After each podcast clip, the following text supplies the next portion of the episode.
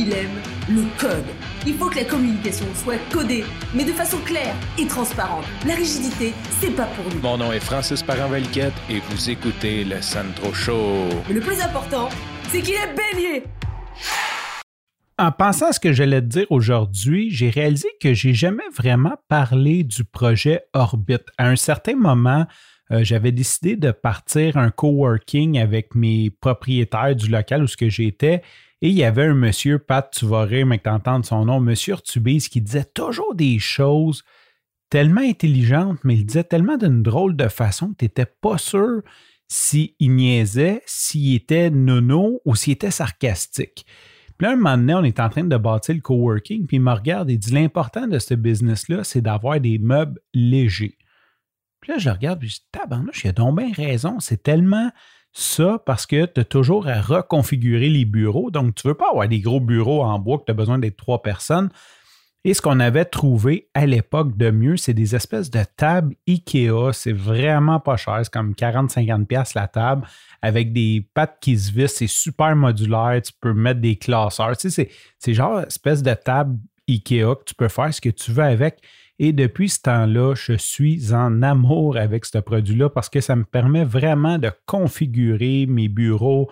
Euh, si j'ai besoin de tasser mes bureaux, ça se déplace facilement, c'est léger, je peux dévisser les pattes, je peux mettre des meubles en dessous, des classeurs.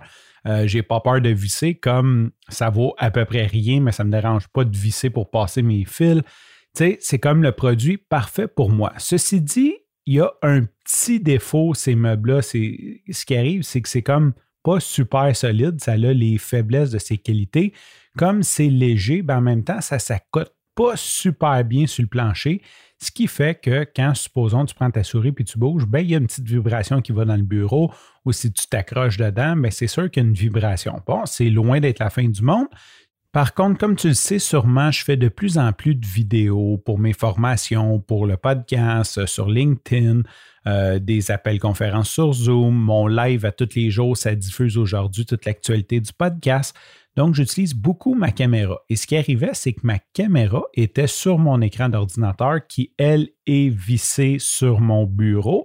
Et à chaque fois que je bougeais, je donnais un coup, ben, la caméra se mettait à shaker en bon français. Et c'était un peu désagréable. Euh, je me souviens, comme la première fois que j'ai montré mon live à ma blonde, on a dit pourquoi que la caméra shake comme ça?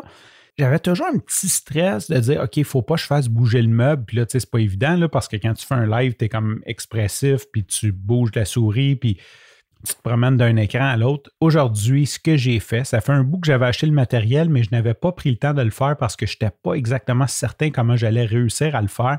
J'ai pris un paquet de vidéos DIY, des pièces sur Amazon et j'ai vissé mes caméras. Oui, je dis bien mes caméras parce que j'ai d'autres caméras que j'utilise pour les tournages des podcasts que je vais bientôt utiliser comme webcam. Une autre histoire, je te raconterai ça dans un autre épisode.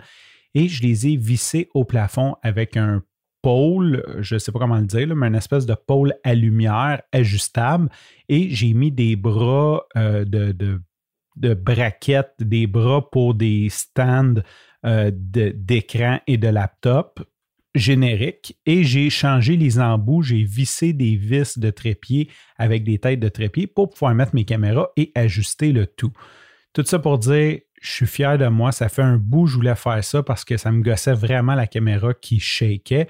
Et là, tout semble ajusté correct. Bon, j'ai quelques petits ajustements sur la caméra à faire pour euh, le cadrage a changé, bien sûr, depuis. Donc, j'ai quelques petits ajustements à faire, mais je suis très content et c'est ce que je voulais partager avec toi aujourd'hui.